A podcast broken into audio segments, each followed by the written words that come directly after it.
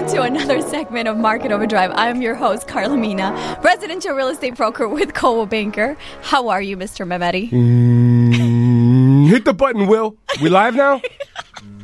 We are live from WGN Studios. The producers I am have great. always said, We've had some technical difficulties, which is what? why. starting which is with why, you. Which my mouth is having technical difficulties, which is why we've had some issues here today. Um, but we're live and we're up and we're running, and we are doing super well because we have the law legend himself in the building today.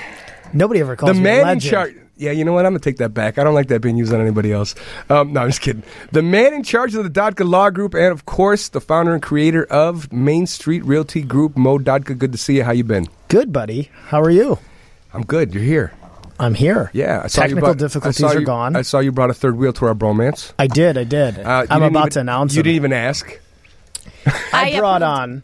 I approved. It's cool. Carla approved. Everybody. Approved. Carla approved. The man of all men. Everybody approved this guy. Ryan Foley. He is the president, owner of Spyglass Inspections, the best inspector I've ever worked with, as well as um, the owner of CBA Property Management, who runs and manages and does all the general GC work on the flips. He's the man of all men. He is Ryan Foley. Thanks for having me. Quite the intro. The man of Big all intro. men. Thanks, Ryan, Mo. you got to stand up tall Yeah. tonight. man of all men.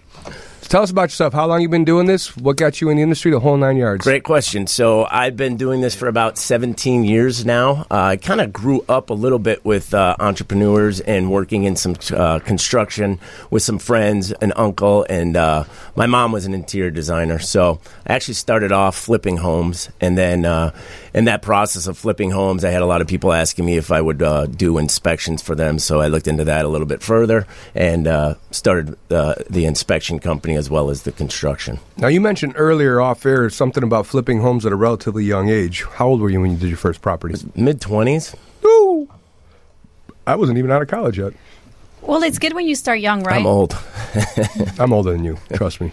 It's good when you start young and you also have family or someone that you can shadow so you can learn the business, the ins and out of real estate. But for you who are listening, who want to become a flipping, who want to get into the flipping game, have never done this before, and where to start today, we are focusing on flipping and also using the concept of new construction when doing so. Um, we're going to have a roundtable discussion about the topic, and we're going to go around the um, the room and discuss our expertise. And of course, you're our main guest today. I know that you work closely with Mo. Um, we have four. Co- uh, questions that we'd like to focus on. Would you like to go over those questions, Nick? Pretty simple stuff. Number one, business plan on how to get financing or funds in order to do a flip. Number two, how to find the ideal property. Three, the entire flipping process. I mean, that's going to be a big chunk of the show, obviously. Uh, and last but not least, how to get rid of this property and sell it for a profit at its max profit, if you will. So that'll be number four. Um, those are the topics. And then, of course, before we move into our topics and review and get answers from our guests, we are going to go through the nitro question. Where's the noise? I don't even hear the nitro quite. You, you know, I'm supposed to be alerted that You're supposed a to hear the question. vroom vroom that I'm gets me all excited vroom, every vroom, time we vroom, hear it. vroom. I You mean, want me to give you a you're- vroom? You're, a car guy. You like Vroom, to hear vroom. The, Go ahead, give on. us the nitro Can I get the question. engineer? Vroom, vroom, vroom. All right, we'll just do it ourselves. Don't worry about it.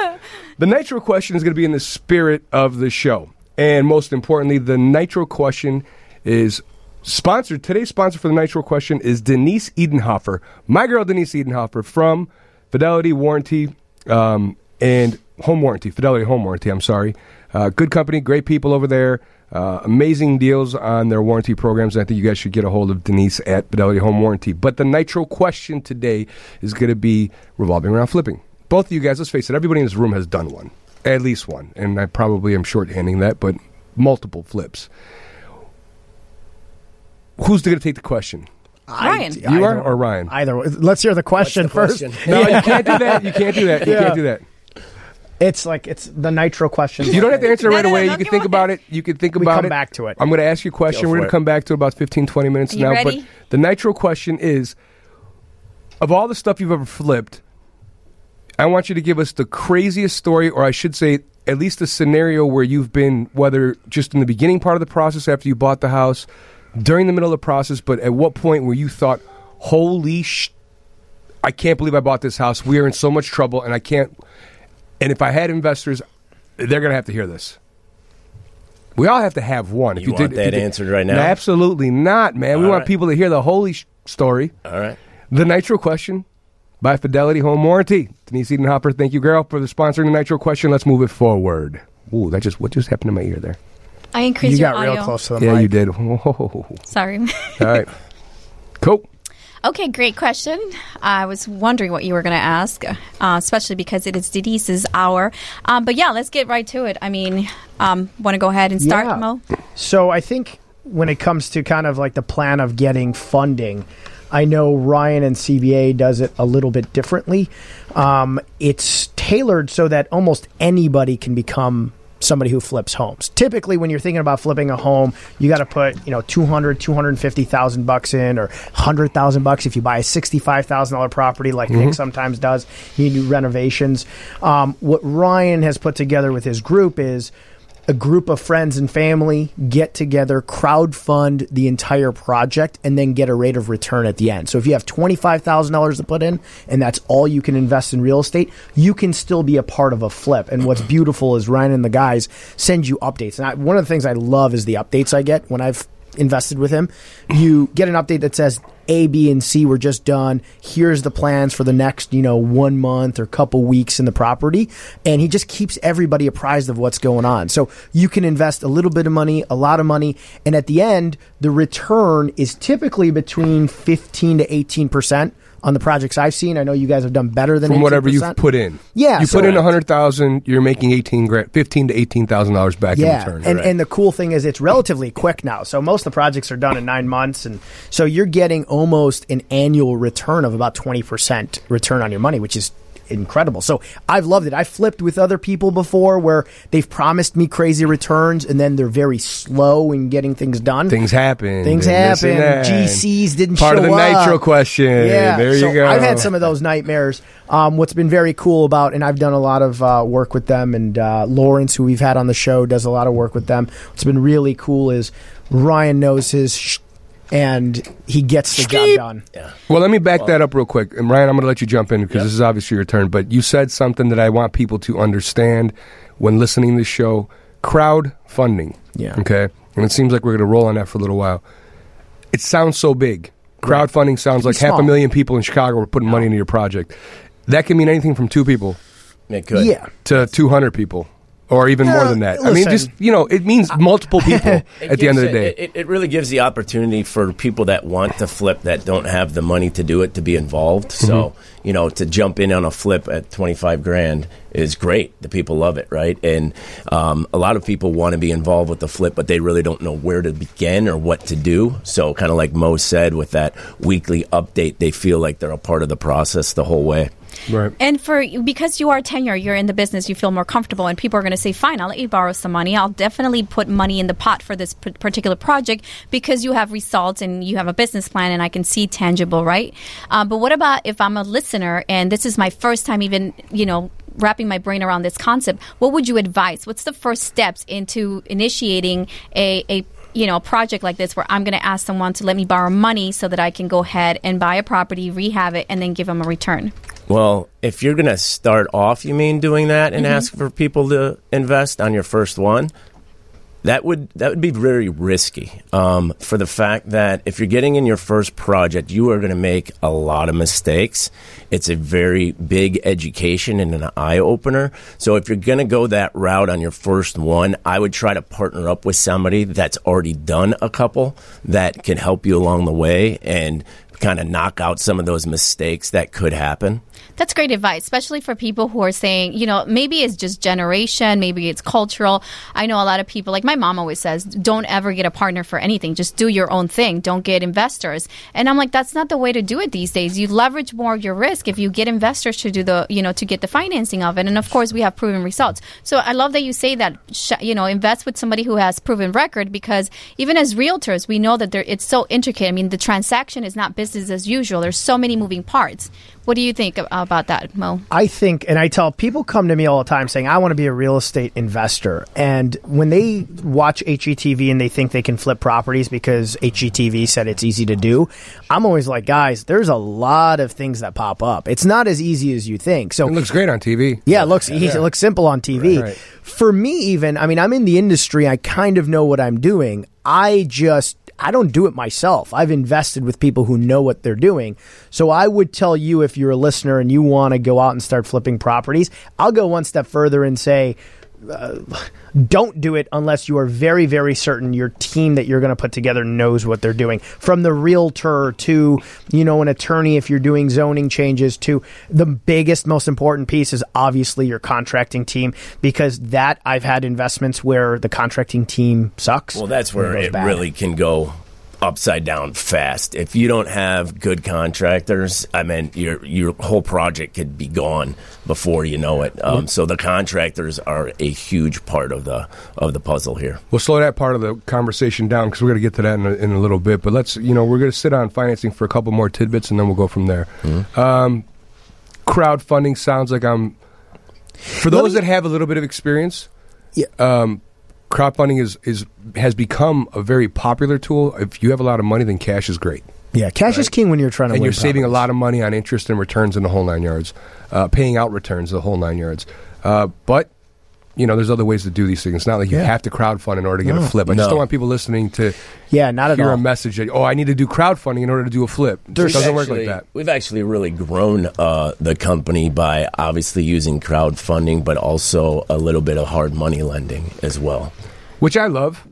Um, and I only like it because if you're an independent, a small person doing your first, maybe not your first flip, you shouldn't get involved with a hard money lender. But um, if you're doing one or two a year and you have a good relationship with a place, um, you can keep most of your profits. Although a hard money lender is pretty much your partner because they're they not. are. They are not cheap. Let's No, just get that no. out of the way. You can expect to see rates that don't sound like your typical mortgage rates. You're talking about paying one to one and a half percent a month, typically in interest. Yeah, and I don't And then- recommend that on your first couple. Right, and you're you're talking about paying in some cases four or five points Correct. up front, and Yeah. then extension fees that can get out of control if you don't do it within the first six months, the whole nine yards.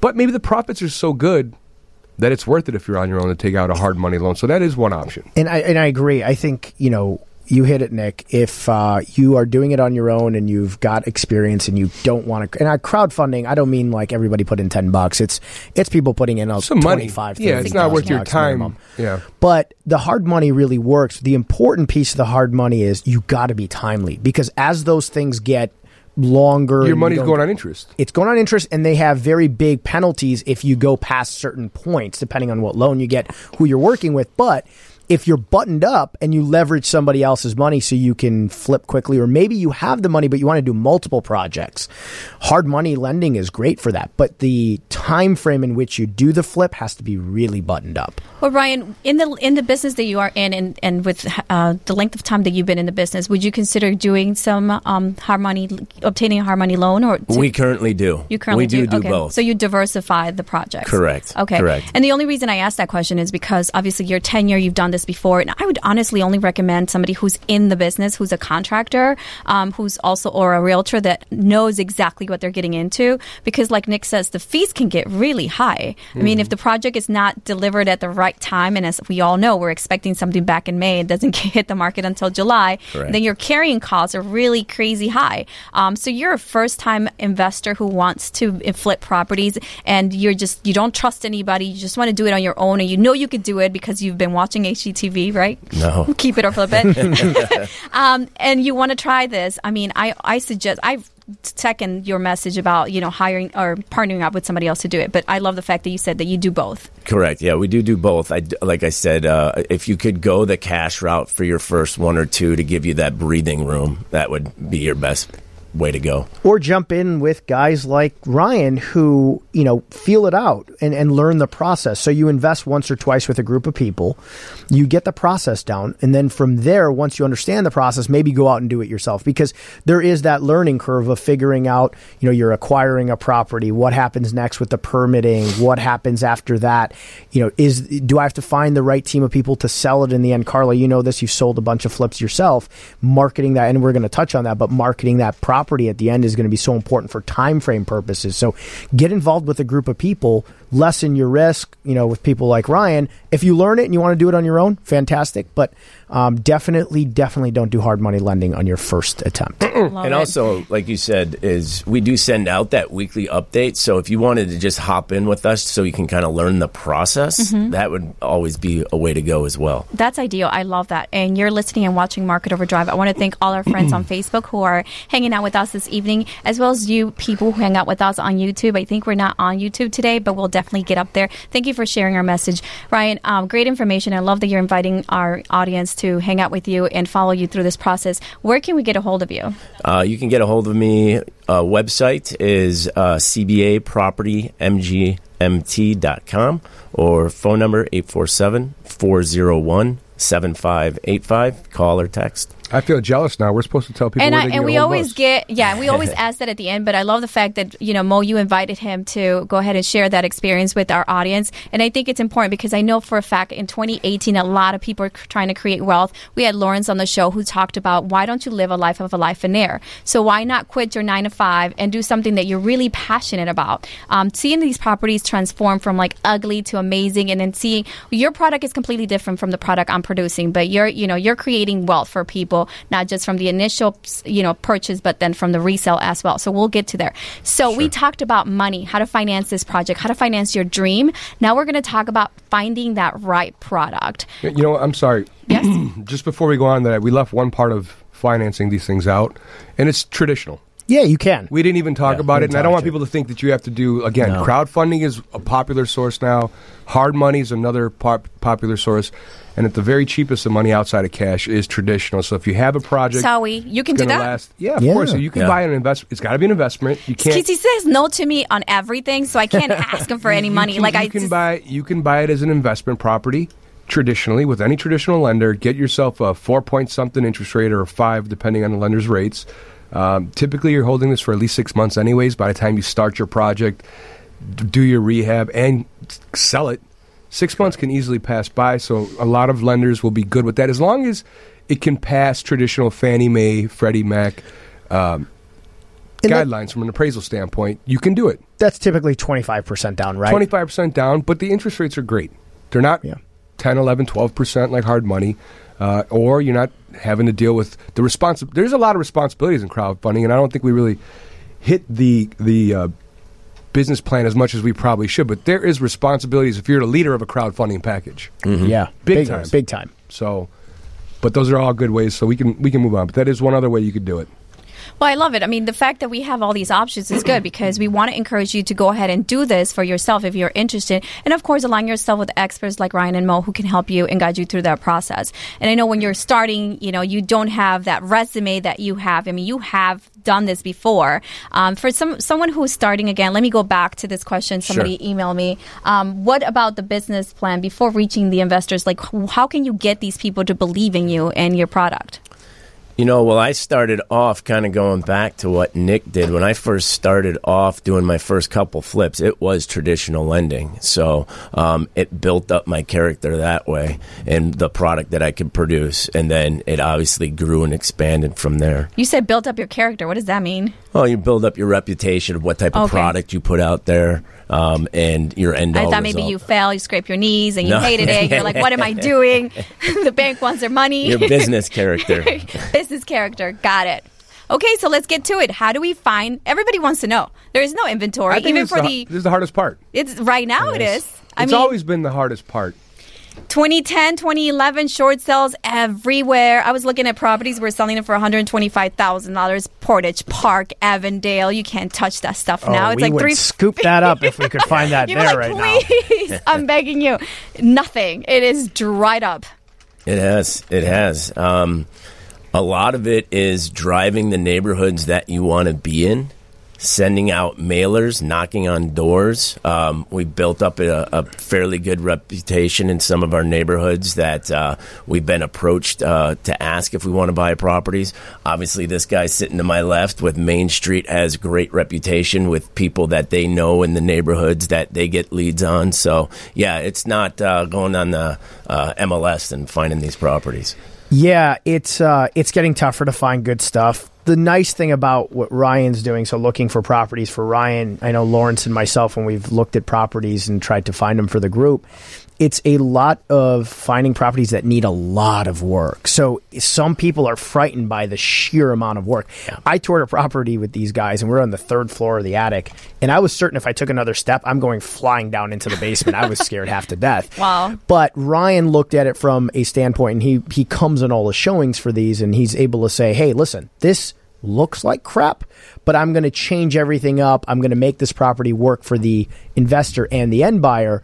So a lot of times we're also looking for properties that are in really bad shape that an amateur or even an average person who flips with experience is not going to touch. So um, we want ugly. Us. Yeah, we, we want, want, ugly. Mold infested, foundation cracking. That's that's what we. I had a friend in college. Cracking. I had a friend in college that would walk around into a bar and say, "We want ugly," and I never understood. I never. Uh, I have a couple friends like that too. They're still there. Yeah. About five, six we drinks later, ugly. they'll go. Like, we, we they want look ugly. great now. Let's okay. focus. I did see a property yesterday that, and I was just telling you earlier that had a huge crack, and it was scary because I'm like, uh, now I know where the mold is coming from. But you like this stuff. This excites you. Well, I like it because we have been in this for a while. We have good teams and, and good people in our crew. So this, those properties will scare a lot of people. They don't want to, and I don't recommend starting with this, right? So, right. Um, so a lot of people will walk away from bidding on stuff like that. But that's the stuff that we want. You the want it. The uglier, the better. The other thing that's really good about Ryan is he's a home inspector. So at the end of the day, he knows what has to be done to pass inspection and code. So if there are cracks and things like that, having a team member or a contractor or somebody there who can say, hey, listen, this is a big problem now, but my fix is going to be the correct fix that'll pass inspection. It's going to pass code. We're not going to have issues with it. I've seen on the legal side of things so many end buyers of properties that were flipped. I think you went through one for us to do an evaluation where you opened up a wall and there was like another room and the foundation was falling apart because some GC oh, right. walled the place off and hid the defects. Nice, so nice. it was, uh, we got them to fix it. Our, our, demand letter was a little aggressive and they fixed it. We flexed our guns a bit. But um, the fact that he can take a look at a property and say, I got to do A, B, C, and D, and then it will pass an inspection. It'll pass code. It's going to pass city permits. And yeah, I mean, I, the way these guys do it, they have to go get city permits. So that's another layer of security because a city inspector is going to come in and make sure that everything's buttoned up. All right, let's back this up though. Back it up. Back, back to up. finding properties. We're starting to go back yeah. into the process and well, things. And I, and I want to emphasize mining. What type of? I mean, at the end of the day, you're mining properties hit, to keep this going. Hit everything. So right. I'm of the mindset. Right. You know what Ryan said. You got to drive the neighborhoods. You can canvas. Carla, I know you've done that in the past to find some properties. If you're building something in the neighborhood that's like a four unit, if there's another four unit that looks like it needs work, you can pull the owner's information, reach out and say, hey guys, I know your property needs some work. We are cash buyers. We just bought this property three houses down for 170,000. We'll give you that same offer. We'll close in 3 weeks. No inspection required.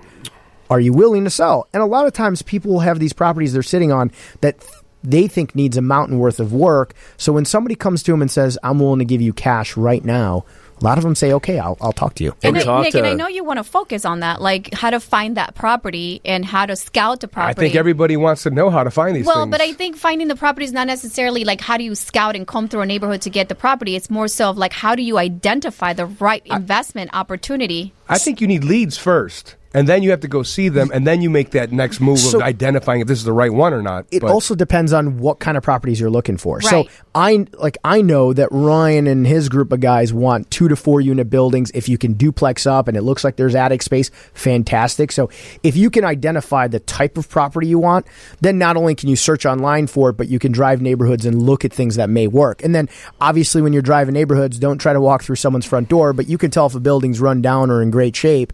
Write down the address. You can find the unit owner's information online. There's millions of ways to you're, do it and reach out. You're still making me do too much work.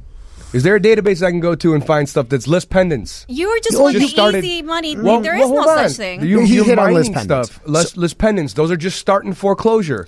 Those I might love be them. going down anyways. So I lis pendens nowadays. He Is there Nick brought up a thing. foreclosure.com? Like stuff like that. So you can pull records. So you can go on um, so many different sites to find lis pendens. So lis pendens means a lawsuit for foreclosure. Any lawsuit has been filed against title. Um, lis pendens, though, in Cook County, I have a foreclosure case that's still pending from 2009. It could go forever. I like knowing that a foreclosure case is matured because at that point, and by matured, I mean it's been going on for a little while because then it's typically getting to the end of the That's- process and you can save it. So don't just go online and try to find every pre foreclosure place because somebody could be in a situation where they just want to stay put and say, Mo, you know, just defend us out for two, three years. But again, I'm seeing this as a lead source. So Yeah. you're saying I know why you said I'd like to see that they're further along because the house is more attainable at this point. It's Right. within window of you're probably going to own this thing Sure. within the next few months. You can go but lis pendens tells me maybe I should go to that, go to the seller, canvassing, knocking on doors, and say, "Are you interested in getting out?" Yeah.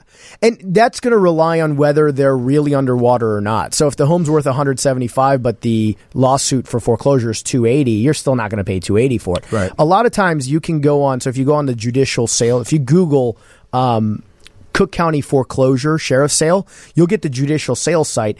And typically, those sales that are being scheduled in the very near future are getting very close to the end of the foreclosure process. Now, again, you're going to have to do a lot of weeding through, and, and the likelihood of success is low because most people are so underwater on their home that even if you know Ryan wanted to go and buy it from them, if it's worth 175 and but they need 230 to clear the loan, they can just show up at the sheriff's sale and maybe buy it. Um, but I love that concept though of going through, you know, finding REOs or foreclosure or short sales or something that you can negotiate, right? Because if it's pending litigation, it's a pre foreclosure and it's going to go into foreclosure. But nowadays, I'm finding that banks are going to yield higher if they put it in the MLS versus Yeah. sell it to an investor. So it could be risky. I say go ahead and diversify that process. Like you said, knock on doors, right? Talk to the rundown homeowner who said who you're maybe they have financial hardship or maybe they're an estate sale, maybe they're you know getting retired and the kids want to you know moving on to a 55 plus community. So you never know where these opportunities are going to come from. So we're going to leave that up to you to be resourceful and kind of figure out where to find that product. I'm more interested in how you as an investor identify the right opportunity. Like what are the things that you're looking at? What is that? Where, when, where, you know, why? Like why would you want to buy it? Yeah, tell us, man. tell us.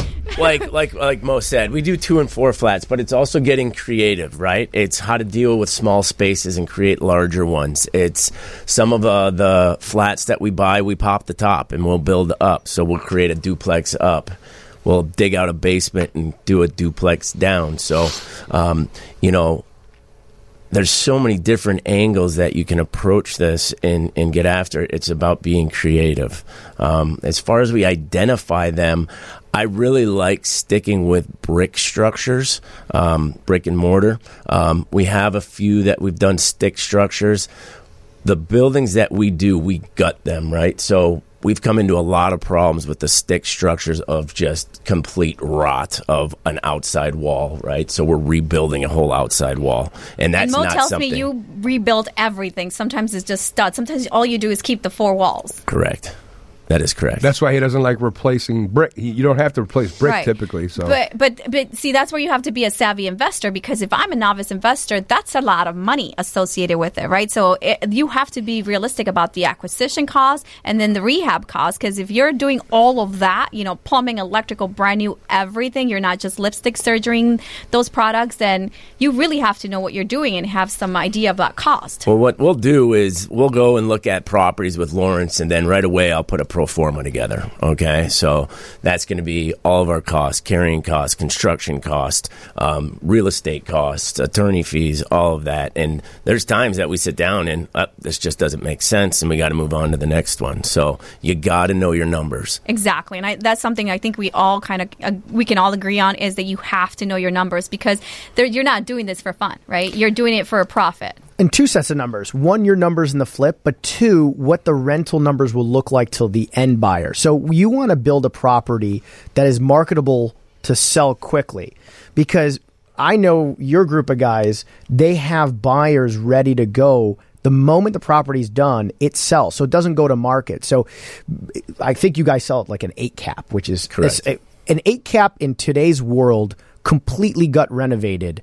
Is a rare find. So they market at an eight cap, but with that marketing, the investors are still getting at least 15% returns. So being able to identify what it's going to sell for in the end when you're first starting off is really important. And duplexing down, duplexing up, then you got to figure out, well, what are those units going to rent for if I add two bedrooms, if I add one bedroom and an attic? So, yeah, two sets of calculations. And really. And it goes going back with- to yeah, going back to how to identify that product. It sounds like you're doing you're focusing your business plan on multi-unit. Correct. And you understand that buyers nowadays who are buying multi-units are some buying to owner occupied, right, and subsidize the mortgage with Correct. rental income, or some of them just want to keep it as an investment. And like you said, right, they're buying doors, and you're looking at you know in some areas a healthy cap rate is going to be six percent on average, right? Anything above that, how long is it going to you know take for you to recoup your investment per se, right? Um, you're looking at eight percent cap rate, and these guys are already renting the properties for you. So when you're rehabbing or you're when you're identifying your next flip or finding that opportunity, you're also looking at a neighborhood that's going to want to keep that investment. You're looking at a product that's going to be able to resell, and then you're already giving the end user a great investment. Correct? Correct. Yeah, and that's kind of pinpointing back on having a good team. You got to lean on your realtor to say, "Hey, my end product is going to be X. How much could we get for this?" So Right. that good teamwork. You don't need a, a yes man for. Oh yeah, we can do it.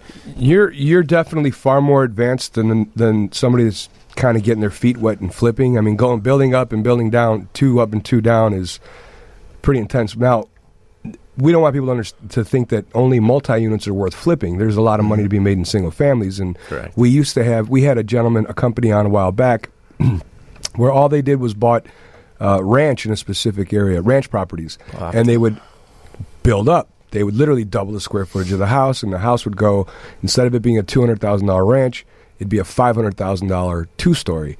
Didn't need too much money. I mean, it did need money, obviously, when you're adding a second level, but it was a whole other home. Mm-hmm. You know, it turned in from a three bedroom to a six. You know, multi bathroom. I mean, it, it, they were beautiful homes. So, I mean, again, that's there's a lot of other ways to skin the cat. A single family home, sometimes, like you just said the word lipstick surgery, Yeah. but I don't think people really knows what, would know what that means. Well, I like that you said lipstick surgery for me is where, Where you're just so touching up. Yeah, you're not doing you're doing a kitchen and bathrooms and you're putting lipstick on it, right? You guys are doing a real gut rehab, plumbing, electrical, everything's changed. Uh, but you know, Nick, I love that you said that about the ranch homes and and the reason why I said how to find the right property Mm-hmm. and and we're kind of sticking on this t- topic for a long time, but only because it's very important to align yourself with the realtor that understands the market. And like I said, it's specific to that neighborhood. If you're if you're flipping in a neighborhood that's conducive to you know young urbans who are going to be renting and we all know the rental market is hot and so you're going to find an investor who's going to want to own a, a rental property. Or if you're looking at a neighborhood that's more single family that it's more family oriented it's by a good school then i've seen people flip a two flat and convert it into a single family. So again you said you align yourself with a group of realtors that understand what the end use what is the best end use of that property because it's going to yield the highest correct? So you, those are formulas. You have to stick to that. Absolutely. And first starting out, do the lipstick, right? Find that house that just Easy. needs some paint, some hardwood Carpet, floors, paint, and yeah. things like that Right. nature. So you can kind of get your feet wet that way and slowly build that up. The only issue, and yeah, that's the best way to start, is they're hard to find. It's hard to find a place where you do a little minimal amount of work. and then Nowadays, the for end- sure, Yeah, yeah. nowadays. And then the end result gives you enough of an appreciation that once you take into account your broker fees, your transfer taxes, your tax proration credits, that you actually make any money. And I think, I mean, I would take, li- you know, the lipstick type job all day long. It's just becoming harder to find. When the market was crappy, that was sweet. You could just keep doing that over and Well, over when the again. market was crappy, we could find something for 125 and, you know, dump uh, 50 into it and wow, sell it, you know. But then again, there wasn't a lot of properties being sold. And, you know, it's a gray market nowadays because there isn't a ton of inventory. And the reason I love this show and the concept of market overdrive is because on a weekly basis, we invite guests who are on our show that are in the trenches. They're actually practicing what we're talking about. I'm not just interviewing these guys um, because whatever we want to do a report on this subject today or this topic today, but it's because you guys, there's so much information here. We all talk about there's no inventory. There's a lot of families who are looking for properties in in the summer market. You know, everybody's going to go crazy with bidding wars.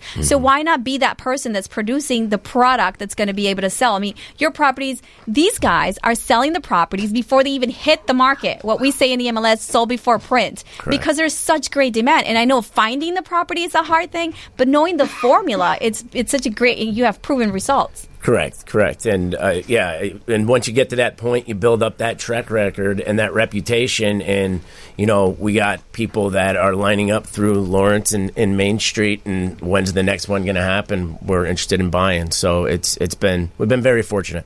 Love it. And my producer's going to kill me because he's like, we need to break this into a two show, you know, like conversation because there's so much to cover. And of course, you could always email us at info at marketoverdrive.com. We are more than happy to, you know, share our experience with you, our skills. Um, but let's move on to the flipping process, right? I mean, how do we start? We were in finding the property, the flipping property, the flipping process. Like, what's the first step into the rehab? First step to the rehab is obviously landing the property, then getting all your architectural drawings done, and then first submit the permit. Oh, you mean there's permits? Oh yeah, You better permits. get them in Chicago because if you don't and they stop you, you are in a heck of a lot of trouble. Screw that.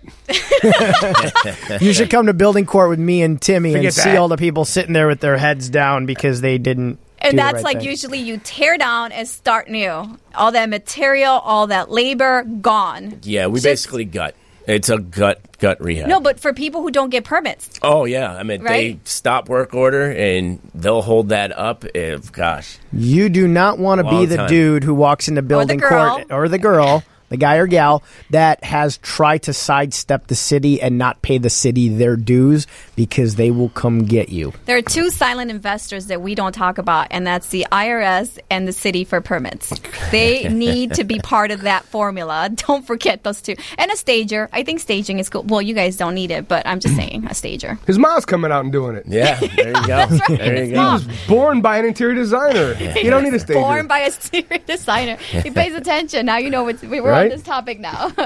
so, okay, so you pull your permits, then you start the work. Start the work, right? So basically, we have cr- demo crews that come in that work for us on a consistent basis, and another big part, especially in the city, is getting that dumpster, and in that dumpster needs to be in a spot oh, I'm next to your property. company. See?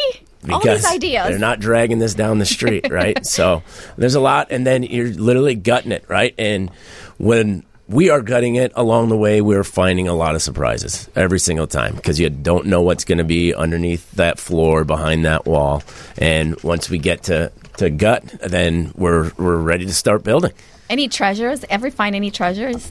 You know, Did you find a car in the garage like a we truck? actually, I, I forgot about that. A guy left a old Shut up. beat down Ford uh, F one fifty truck. Whatever Yeah. happened to that thing? We rolled it. Nobody wanted it. So we rolled it to the mechanic across the street and he took it. Oh my gosh, that's Yeah. awesome. That's so cool. See, there's always things. I'm always looking for, you know, treasures, but there's never any. Barn finds are the best. So if you ever see online, you see them on Facebook. Sometimes somebody opens a barn and there's like an old Ferrari and there's something antique in there. We've never found any of those. Well, I take that back. There might have been stuff, but my demo guys took it. So They. I never got to Oh see yeah, it. the furniture is always gone. They they always take it, which is good because there's so much, there's so much cost associated. I mean, Yeah. people who come in and pick up the junk and take it. That's one big thing too. Is uh, when in your first couple, you gotta mar- or uh, budget properly for your dumpsters because that gets very very expensive very fast. Yeah, I agree. Those are the things that you want to know when you're starting to flip, right? And that's the flipping process. I think that the most important part of it is just kind of knowing your end use Yep. and knowing what you're gonna what you're gonna do with this property. And of course, you you lean on your realtor and your designer mom Yeah. to tell you what are the co- colors, paint colors that are trending, what are the kitchen colors that are trending, um, just so that we can kind of wrap our brain around what what kind of products you guys are producing out there. What are you doing as far as kitchens? Well, it's kind of cool is with our home inspection company, we get to go into a lot of other people's homes and get a lot of really cool ideas off of other people. So it's Brilliant. it's really neat. So really, what's in now is those whites and the grays. Right, so owl, uh, owl gray is really popular with a nice dark uh, stained floor, big white trim. Um, you know, you're seeing you're kind of not seeing granite as much anymore. No, it's quartz. kind of going to quartz. and you really a lot of stainless steel is going out too right now. So Stainless steel's out. it's kind of going that way. What are you You're seeing? seeing a lot of black. Black back stainless in. steel. Yeah, I got black stainless steel. Yeah. I did when I renovated my house. I was thinking I'm not going to do white kitchen, gray walls, dark floors, and I have white kitchen, dark floors, gray walls, and I got quartz. I've been in a white kitchen in my house for so long that it was in style, was completely out of style, and it's back in style. That's how long Are my you white kitchen that I've lived with. Yeah, I don't even care. Like, I, I- you know, it's like it's the people were like, "Oh, that's nice." I'm like, "Yeah, it was nice 30 years ago." You got nice white headphones too. You like that? I know. I'm so jealous every time. But if you go, and I, you don't have to answer this, and I'm not trying to endorse this company, but Home Depot, right? If you work with the, co- um, what do they call the the customer service? But it's for the contractors. Contractors. The contractors. Uh, they'll help you tell you what is the trending product, like the tiles. They'll let you know what people are using most, um, the colors. Um, so they're a good resource if you're just starting and need somebody to advise you on these things. Because I hate it when someone calls me to sell their flip and they're already at the listing process they're like yeah just come and take photos and it's like why did you paint this wall red yeah. like why did you do mustard orange red yellow Right. what color is this Neutral popular colors. neutral canvas House.com is great too. house, Yeah, house is awesome. Oh, I love House is awesome. House. I want to hit one, you know, and forgive me, I had to take a break here for a second. Um, but did we get into hiring a crew in the very good detail He about is his crew? crew. Well, but I understand he's his crew. Our I am my listeners crew. want to know how to hire the right crew. you should see me with the hammer What's the advice of somebody going in their first rehab? Hiring a crew. I mean, I know that I've recently done some projects, and the summertime could be a real pain in the in the ass because trades are just not showing up, and they're not saying you know it's not like they're calling in sick. Right. They've got other jobs, and you know everyone's kind of trying to hog a certain tile setter and The a certain framer. Yeah, everyone's got something else going on because it's so busy. Right. How do you not get burnt? Uh, be it that you're not, I mean, you're in the business, so you have your own people that, that are loyal to you because you're a, a source of revenue to them on a, on a yearly basis. But if I'm a guy that's barely done two or three, you know, rehabs, few and far apart, ask around, talk to You know- people, right, that have used the people before, right? That doesn't mean you're not going to get burned, but also once you start to find your crew, always be looking for others, right? So if you think you have your plumber and that's my guy, mm-hmm. keep on looking for other plumbers, right? Because there's going to be something that's going to happen, right? That he either gets greedy on you, so oh, I'm doing this, so you know I'm seeing you do this, so you got to keep them honest as well. Get other bids if you think you have your guy. Still get other bids on your product, so you know they're staying. Everybody wants to honest. know your Ruthless. math, right? They're going to be so you're paying how much for this, and you know what do you think you're going to sell it for? It's like don't do my numbers for me, Right. Because only I know my numbers. Exactly. But I agree with you. You know, always keep, you're always hiring for the next product, right? Correct. Because maybe you have four projects going on, and you may need somebody to you know plumber for this one while the other one works for the other one.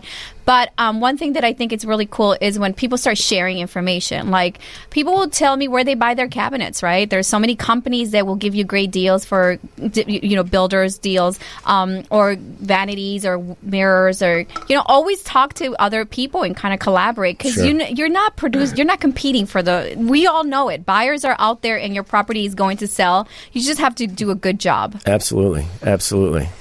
And one attorney piece of advice: go to uh, the county's website for lawsuits and um, put in the person's name or their company name. I do this all the time. If I'm going to work with a contractor or somebody um, on anything, I'll just Google the company. Not it will uh, Google the case search and see if there's any lawsuits pending against them in the county. what about when you go to the home depot parking lot and you pick up people that's not allowed Uh, yeah, your They- personal life is not about.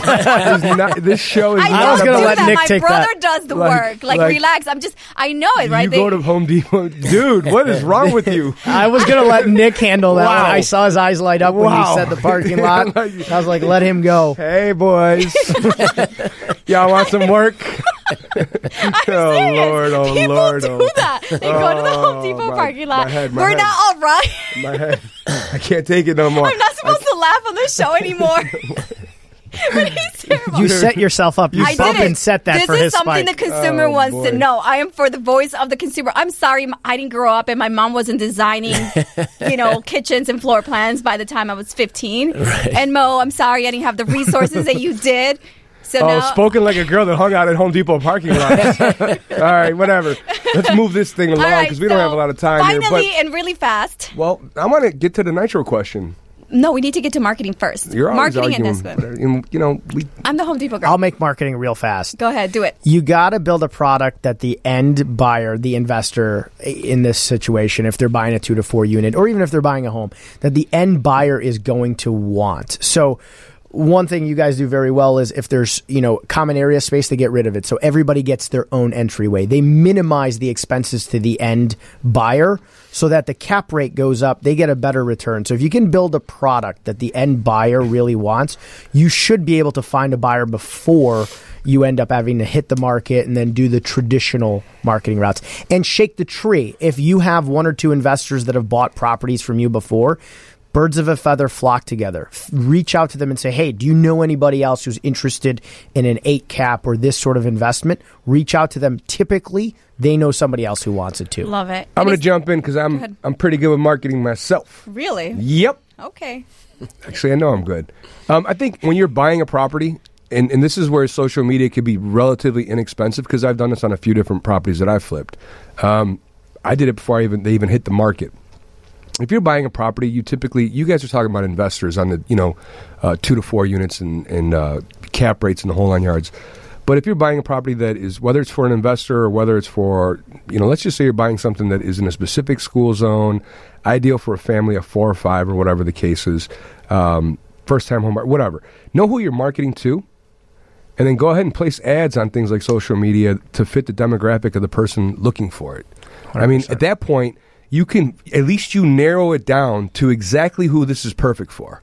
You know, newlyweds. If it's a smaller home, um, you you you highlight the school district, you highlight the the, the area, you put a geographical map because most people don't buy homes, you know, outside of like let's say 20 miles or whatever. You would know that data better than I do, but um, you know, keeping it tight Yeah. and hitting a group of people that you know really have interest. So with Facebook now, you can target market Nick's right. So let's say it's a house. Let's get away from mm-hmm. what we're doing this two to four unit, and you're flipping a house in a school district or a zip code. You can target market that exact zip, Zip code, code. right. And Facebook has become relatively inexpensive. We know it's about fifty to seventy cents a click for Right. Facebook. If you do a real estate related Google pay per click, it's about five bucks a click. Right. So use social media. Put up the post in the general area that you want to sell the property in and just hyper, hyper push that thing. And you're right. If you have a project that's upcoming and maybe you even have photos of a previous build or you have some photos of the exterior and say, hey, this is going to be done. It's going to be this much money done June 1st. Right. And then get that buyer ahead of time. That's Right. 100% And I don't want to be right. the nagging realtor, right? Because I am. But just understand the intricacies of the marketing that we do for your property. So when we're listing your property, whether you're an existing homeowner or you're flipping something, um, these are the things that we do for you, right? We optimize the reach so you can get the highest yield. So I just don't want you thinking that I'm going to rehab the property myself. I'm going to go get a GC license. I'm going to go hire the contractors, the plumbers, the electricians, and then I'm going to market the property, figure out the colors myself. It's just too much to do for one person. You know, if you're going to start doing this and doing it right, you should have your partners, people that you align yourself because y- you want to grow this. You don't want to be just a one a year type of person. And if so, great for you. But once you get started, it's pretty addicting. It's kind of fun, right? When you find the property.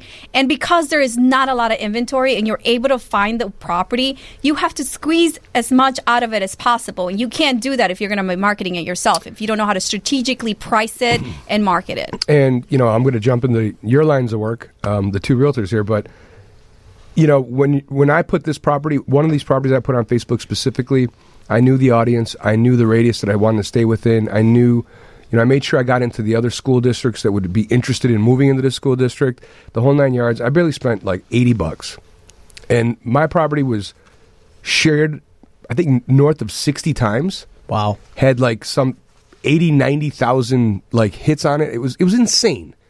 And it was just a $260,000 property. It wasn't anything fancy. It wasn't something I was giving away for free. I was charging a fair market price for it. Um, but also um, But you were don't in an over don't over don't overlist it though. It, it didn't hit the MLS yet. So people were you know calling and hitting us up before it got to the MLS. Uh, inevitably we wanted to hit the MLS regardless because we thought we priced it low enough and that once it did hit the MLS, we'd start getting realtors putting in offers and maybe create a bidding war. Because I think too many people, you guys will agree to this, if you overprice and the house stays too long, you probably don't want to be in a situation where you're pricing down on your property. And again, it goes back into strategic marketing, right? Underpricing it's something that's a trend, and a lot of people get upset and offended because they're like, "Why are there so many buyers?" So you pro- you posted something on social media that generated a lot of hits because you underpriced it, and it's a shiny penny. A shiny penny doesn't exist in this market, especially in the summer market and in the neighborhood that you were in, because you were in what July was that last year? Correct. And you were like what Berwyn or something? I mean, it doesn't matter where you are. Right. you- so you're geo you're targeting, right? And but what I'm saying to you is that don't try to do all this by yourself because we're, we are strategic in, in the pricing, and you have to understand like what's the average price uh, in that market to understand how to underprice it. Because what if you underprice it and, and it's not going to work out? Also, there's negotiation negotiating skills that go with that. A lot of people can say, well, I'm just going to or underprice it and get multiple bids, but then what if you don't understand how to like read the contracts, understand the loans, right? So what we do is we get these properties pre-approved, so we know you know the lender that's going to finance it, so that there's no hiccups. We can get this lender to confirm that these approvals are great. Um, if it's a cash buyer, then great. We don't have to you know do all this. But there's so many things that can go wrong in a transaction. So this is just part of marketing and what a realtor does for you. Let the chef do the cooking. Right. Don't don't start building, you know, a home if you don't know how to do that yourself. Don't try to list a home if you're not a realtor. 9 out of 10 people who list on their own fail. Um, only 1 out of 10 are successful. And that might be the random situation where you underprice a home. Um, let the chef do the cooking. You're talking to someone who's, you know, he owns a mortgage company, so he knows how to market properties. His mom is a realtor, so he knows how to how to market a property. I just don't want Touche, you. bro. Touche. You thought you only had a mind business, huh? I mean, he's been breathing, you know, like real estate ever since he was a kid. He's a 20 year floater from a couple shows ago. 22 year floater. 22 year floater. So great information. Thank you so much for coming on our show, Ryan. I Thanks really for having appreciate me. it. Whoa. No, I know you have to do the. I'm just thanking him because this is awesome. I love flipping. This Ryan's is like gonna have gets to me really answer. Denise Eden, you say her last name because I don't want to mess up her last name. Are you serious? And she loves you too. No, I love Denise. What does she do? Just explain what she does. She sells home warranties. What are home warranties, Nick? Denise Edenhofer works for Fidelity National Home Warranty. Is Yes. that the full name of the company? Fidelity National. She, um, they pretty much are covering the house across the board, appliances, the whole nine yards, uh, for a year at a time. Yeah, And 12 to 13 months 12 to usually. 13 months, yeah. And it's it's it's really inexpensive considering the stuff that you're covering. So I, I And this like could be something you could give, right? And obviously, everything is warranted for you guys with the mechanicals and the furnaces and all that because it's brand new. But for an existing home, right? Um, this could be a great gift for your potential buyer be- to make sure it's that a great and that's it's a great marketing tool too. Free home warranty on this brand new rehab, Uh, blah blah blah, and it, it, it goes a long way. But we got to get to the Denise Edenhofer's nitro question that you need to answer, man. What was it again? Exactly. I'm sure you had the answer right after I had the question. You could because you could think of these things as they happen. But have you ever and if and when you have had a project that you were in and you felt, oh boy, Oh, we yeah. really botched this thing up. I'm afraid how I'm even going to break this news to you know. Hopefully you're on your own, so at least you only hurt yourself. But if you had investors, I mean, we want to know the story. Yeah, have you ever so- been in too deep, and Yes, yes. how could you prevent that from happening? Um, Tell us the whole story. I was flipping homes, had not gotten into multi-unit yet, and I came across an opportunity of a 16-unit building. oh, this is getting good Wow. already. Sixteen units. I heard the story. Sixteen So candles. you know, I was like, "Phew, cha-ching, this is going to be great. And all of a sudden, you started seeing the market crash. Oh, man, I should have like, said oh. without counting a market crash. Everybody's had that story, but we'll take it. Let's do it. units, Let's that take was it. a big Let's- deal. Yeah, right? no, So, you're right. Uh, and I was only halfway through it. So, long story short, for this particular uh, situation, I was not looking to become a landlord on for 16 units on this uh, particular uh, property. So, I ended up carrying that property for, gosh, my wife knows the exact numbers because I was miserable, but that was like for nine years. Yeah, yeah, that was a. I'm hurting for you. 16 is a lot of people. It's a lot A of. lot of families, That's a lot, a lot of of sh- stress, Yes. property management. Yes. But then also, right, this is a good story because that means that regardless of what happens, what the outcome, be prepared to become a landlord. Be, be prepared to keep that pro- property or at least get your money out. Make some Right. lemon out of Right. lemonade out of lemons. At Well, least. you know, and it was a huge, huge learning experience for me, right? I learned so much off of that. So it, it really has geared to what I do now. It's also a good lesson that every market goes up and it comes down and eventually it will go back up again. So, you know, you rode out a bad market until the market came back around. If you buy the right investment property, hopefully you're not dealing with 16 crazy tenants in construction, but if you buy the right investment property, and it's a long-term thing. So what if the market goes down later? Just if you get the rents and you have it rented out, wait out the bad market and then sell in a high market. Section 8. Real, real estate recessions are very few and far apart. Yeah. They're not common. No. Where if you're like heavily invested in stock, let's just be real, you could Last be making a week. lot of money and then last week sucked. Like everything you made over three months is just gone in the course of two or three days sometimes because that that does happen more commonly than what happened in real estate. What happened in 2008 was somewhat of an anomaly. We hadn't seen something like that in literally to that level since the Great Depression. Right? You know, we had a little bit of a real estate bubble in you know the West Coast back in the early '80s, which prompted the uh, reason for the savings and loans crash, which is pretty famous. Uh, the the recent housing crash was significantly larger than that little incident, but we're talking about something that are 30 years apart now, Right. and before that was like 40 years apart before there was something else that was really major when real estate really took a major hit.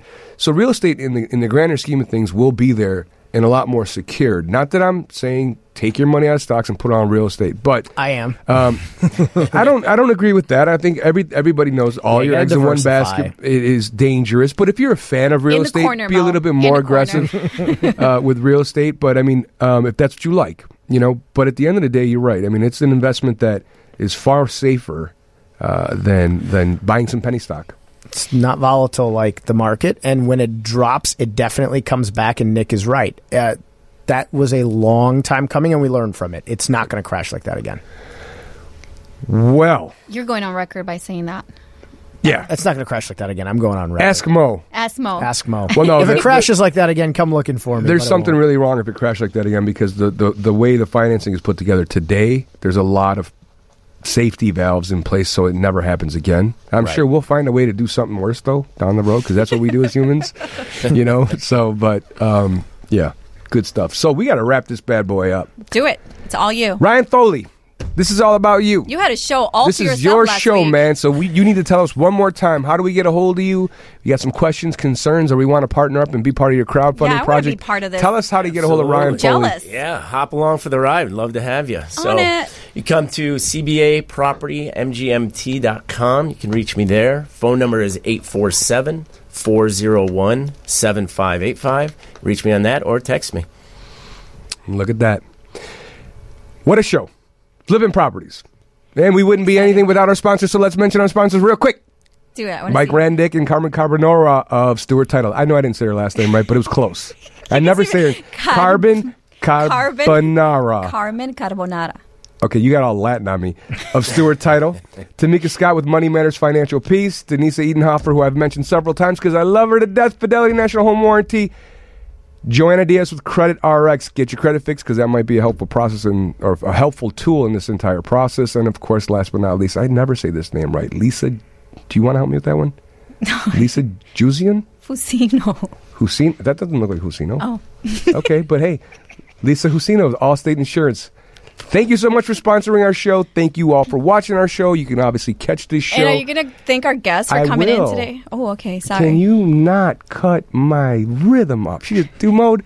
Mo, why, how how could I possibly forget you? I already thanked Ryan Foley and got him out out of the way here. I was, how am I going to forget Mo? He won't. Mo. He stares at me in the picture every week. Yeah, we need just to giving fix me that. that. Look. No, keep it the same. bromance Mo Dadkhah of. Modoc. He called me Alex once. I called him Alex once. See, and he says I forget people's The names. Dadkhah Realty Group and Main Street. I'm sorry, Law Dadkhah Group. Law Group and Main Street Realty Group. Um, Let you're me not a tell you, spon- Ryan. but he's not a sponsor. He's one of our hosts. He's our host, but So- you guys are like a threat though for the industry. Anybody who wants to kind of mimic you, and that's why it's cool that you're over here opening your business plan to us. Because I mean, you have an attorney on on staff, you have a realtor on staff as part of the investment group, and you guys that's how you're able to generate and yield 15% minimum on these investments. So if you guys are looking to partner up or invest your money because you have some liquid assets and don't want to go to you know what I do and go to I don't do it, but you know what I mean. Do it yourself. This is a great partnership, and I highly endorse it. If Bitcoin crashed for you, It's already get that money out and It's give, already give Ryan a call. sliding down, sliding down. Crashed for me. That's going to be a wrap. You can catch us on Facebook forward slash Market Overdrive, also at Twitter at Market Overdrive, Instagram, Market Overdrive, and let me let you guess where you can get us on YouTube. Market Overdrive. Download the podcast, WGN Family, the We Good Now Network. We will see you next Thursday at 5.30. Take care.